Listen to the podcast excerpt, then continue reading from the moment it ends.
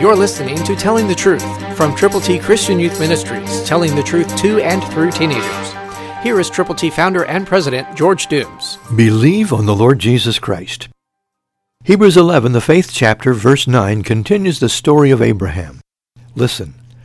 By faith he sojourned in the land of promise as in a foreign country, dwelling in tents with Isaac and Jacob, the heirs with him of the same promise.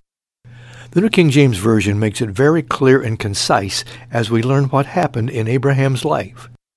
He was a foreigner, dwelling in tents, going the direction God wanted him to go. The rest is history. God has a plan for you to serve him. He has a task for you to perform for his glory, but you have to be willing. Are you? Have you said, Lord, here am I, send me wherever it is he wants to send you? I believe that God wants you to be purposefully moving in the direction that would please him the most, toward a lost and dying generation, to people who don't know Jesus, but who could if someone like you would tell them his story. Will you be willing and ready to pray?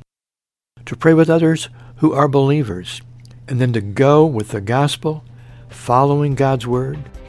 There are people out there waiting for someone like you to tell them the truth. Christ, through you, can change the world. For your free copy of the New King James Bible, call 812-867-2418, 812-867-2418, or write Triple T, 13,000 US 41 North, Evansville, Indiana, 47725. Find us on the web at tttchristianyouth.org.